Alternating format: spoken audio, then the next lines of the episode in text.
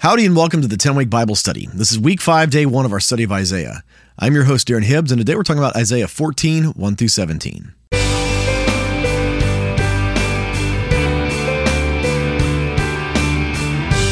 Welcome back to the 10 week Bible study. Again, I'm your host, Darren Hibbs, and before we get started, I want to encourage you one more time to read the first half of the book of Isaiah 10 times in these 10 weeks. We got five weeks left, or six if you're counting this one. So you can squeeze in six more times to read the first half of Isaiah. It really will transform the way that you look at God's word. With that, let's go ahead and pray before we start today. Lord, would you open our eyes and our ears to hear what your word has to say to us, God? Speak to us and fill our hearts with the knowledge of you. In Jesus' name we pray. Amen. With that, let's jump into God's word. I'll be reading today from the NIV. This is Isaiah 14, starting in verse 1. The Lord will have compassion on Jacob. Once again, he will choose Israel and will settle them in their own land. Foreigners will join them and unite with the descendants of Jacob. Nations, uh, nations will take them and bring them to their own place. And Israel will take possession of the nations and make them male and female servants of the Lord's land. They will make captives of their captors and rule over their oppressors. I want to pause right there. Isaiah is saying something probably that was uh, quite disturbing. You know, Isaiah was martyred for all of his prophecies.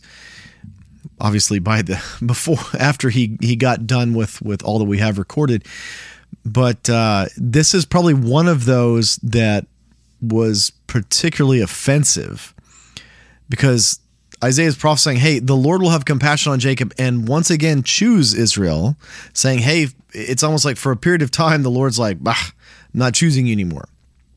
And that's not really what happened, but but there's this this sense of the Lord has uh, abandoned us when they get taken off to Assyria and Babylon. And so there's this idea that the Lord has rejected us for this period of time, but now he's bringing us back.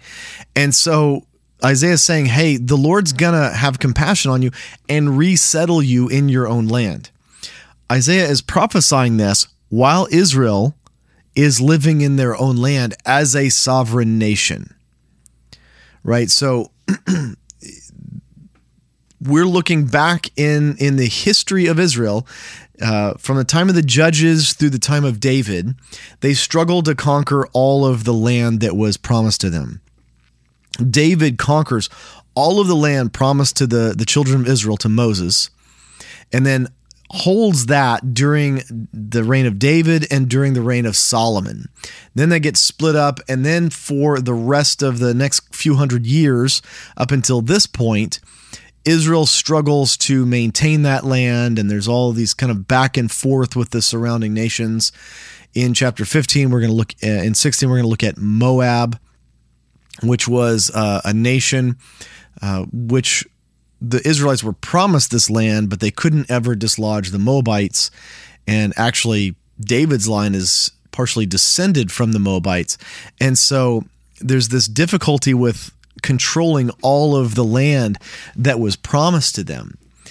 And but we look back in that history and they did conquer all of these nations during David and Solomon, and they did have foreigners essentially as uh, servants and, and and slaves, if you will, and they brought in all of this money from all of the land. You can read in the book of Kings about how much money Solomon was paid as tribute from all of the, the conquered nations around him. It was a substantial amount of gold. And so Isaiah here is prophesying, hey, that's going to happen again when the Lord resettles you in this land. And everyone, you know, paying attention, right? They're, I imagine Isaiah is getting up on a soapbox and prophesying on a street corner. I don't know that. That's probably not actually what really happened. But just picture in your mind Isaiah is getting up and prophesying on a street corner on a soapbox. And he says, Hey, the Lord is going to have compassion on you and he's going to resettle you in this land. And everyone's like, Oh, cool. Wait, wait, wait. What do you mean resettle? Go go back, Isaiah. What what what do you mean resettle? Right. This is this is a shocking statement that he starts this whole chapter out with, because it's already supposing, presuming that this captivity is going to happen. That's for Israel and for Judah. Let's continue on. Verse 3 On the day the Lord gives you reliefs from your suffering and turmoil, and from the harsh forced uh, labor forced on you, you will take up this taunt against the king of Babylon. Pausing there again, it's kind of like, wait, wait a second, why would we taunt Babylon? Again, this is over a hundred years over a hundred years before the king of Babylon is going to conquer Israel, or, or uh, excuse me, not a hundred, like seventy years. So it's like seventy years before Babylon is going to conquer is the Israel and Judah specifically is who he's talking to, and and so it's like wait a second, we're we're going to have harsh labor forced on us, and then we're going to taunt the king of Babylon. What are you talking about, Isaiah? right? All he's prophesying all of this as if it's already happened and now they're being brought back. This is crazy. Continue on in verse 4. How the oppressor has come to an end, how his fury has ended. Verse 5. The Lord has broken the rod of the wicked, the scepter of the rulers, which in anger struck down peoples with unceasing blows, and in fury subdued nations with relentless aggression. All the lands are at rest and at peace they break into singing. Even the junipers and cedars of Lebanon gloat over you and say, Now that you have been laid low, no one comes to cut us down. So we know that when they return, they can actually sing this taunt over the king of Babylon because we know it's the Persian king Cyrus that says, Hey, you can start to go back. And that's almost immediately after conquering the king of Babylon. And so Babylon falls literally in one day to the Persians. And then not long after that, the Persian king says, You can all start going back to Jerusalem. Not only that, I'll pay for you to rebuild the temple and the walls of the city of Jerusalem. And, and sends them back. And so it really is they can they can sing this taunt over the king of Babylon because he does. He's been brought low very, very quickly. Verse 9 the realm of the dead below is all astir to meet you at your coming. It rouses the spirits of the departed to greet you. I mean, this is this is a morbid taunt, right? This is this is almost you know when you think about the Lord is saying, "Hey, these are the words that you're going to be saying over the king of Babylon," right? He's saying, you know, the the dead are going to rise to meet you at your coming. He's saying you're going to die you're going to die, and then everyone's going to gloat over your death. Is this really morbid and I mean almost sick in some ways, but the Lord is prophesying this is how it's going to be. So just understand when Babylon subdues you, there's going to be a positive outcome of this, but it's going to take some some time. And again, I imagine everyone who's hearing this or reading this for the first time from Isaiah is like, hold up, hold up. Babylon hasn't. Why would Babylon conquer us? Babylon's nothing. At, at this point, Babylon's nothing. The Assyrians are the ones running everything. Babylon's nothing at this point. And Isaiah's like, you know, I the Lord's a few steps ahead of you, right? Babylon's going to conquer Syria, and then Babylon's going to conquer you, and then the Persians are going to conquer Babylon, and then God's going to send you back. There's a whole bunch of steps in here, and everyone's like, this is not making any sense, Isaiah. You're out of your mind. Continuing on. it rouses the spirits of the departed to greet you. All those who were leaders in the world, it makes them rise from their thrones. All those who were kings over the nations, they will respond. They will say to you, You also have become weak as we are you have become like us. All your pomp has been brought down to the grave, along with the noise of your harps. Maggots are spread out beneath you, and worms cover you. Right? Again, we're talking about the death of the king of Babylon. And everyone, they're singing this taunt over the king of Babylon, saying all of the dead kings that you possessed, all the people that you put to death, and all the people you conquered, they're like, hey, you're with us now, buddy. You're no different from all of us. You've been conquered, and, and here we all are together. Verse 12. How you have fallen from heaven, morning star, son of the dawn.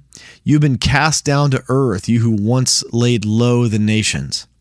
You said in your heart, I will ascend to the heavens. I will raise my throne above the stars of God. I will sit enthroned on the Mount of Assembly, on the utmost heights of Mount Zaphon. I will ascend above the tops of the clouds. I will make myself like the Most High. but you were brought down to the realm of the dead, to the depths of the pit. now, this is specifically talking about the last king of Babylon, right? And this is the king that we know in the in the book of Daniel.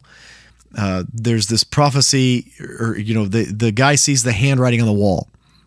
He's brought out all of the gold chalices and all of these things from the temple in Jerusalem that his uh, grandfather uncle had had conquered right and he's he's bringing all of this out and drinking getting drunk with all of of this wine drinking from the sacred items from the temple and this disembodied hand appears on the wall and starts writing and he can't understand it and so they call for Daniel and Daniel comes in and he's like I'll make you a ruler in this nation again if you tell me what this says. And he's like, I want nothing to do with you, dude. But it says your kingdom is weighed and found wanting, and tonight, this very night, you're gonna you're done. And sure enough, they're all drunk, and the Persians come in, and and literally in almost a, a, Trojan horse kind of victory, they sneak in under the walls, open the gates, flood in, and and kill the king of Babylon, take over. All of this happens, and so this this guy who has taken all the sacred articles out of the temple, he's saying, "Let's give, give toasts. Let's praise the gods of gold and silver and all of these precious metals instead of the the God of heaven who has given all of these things."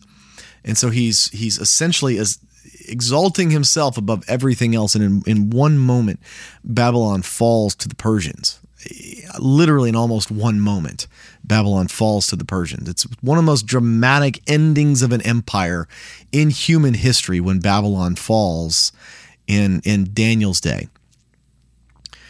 The other thing that's going on here, and, and many people look at this passage, and this passage, it's almost like there's this dual meaning here, and it's this similar story to Satan's fall.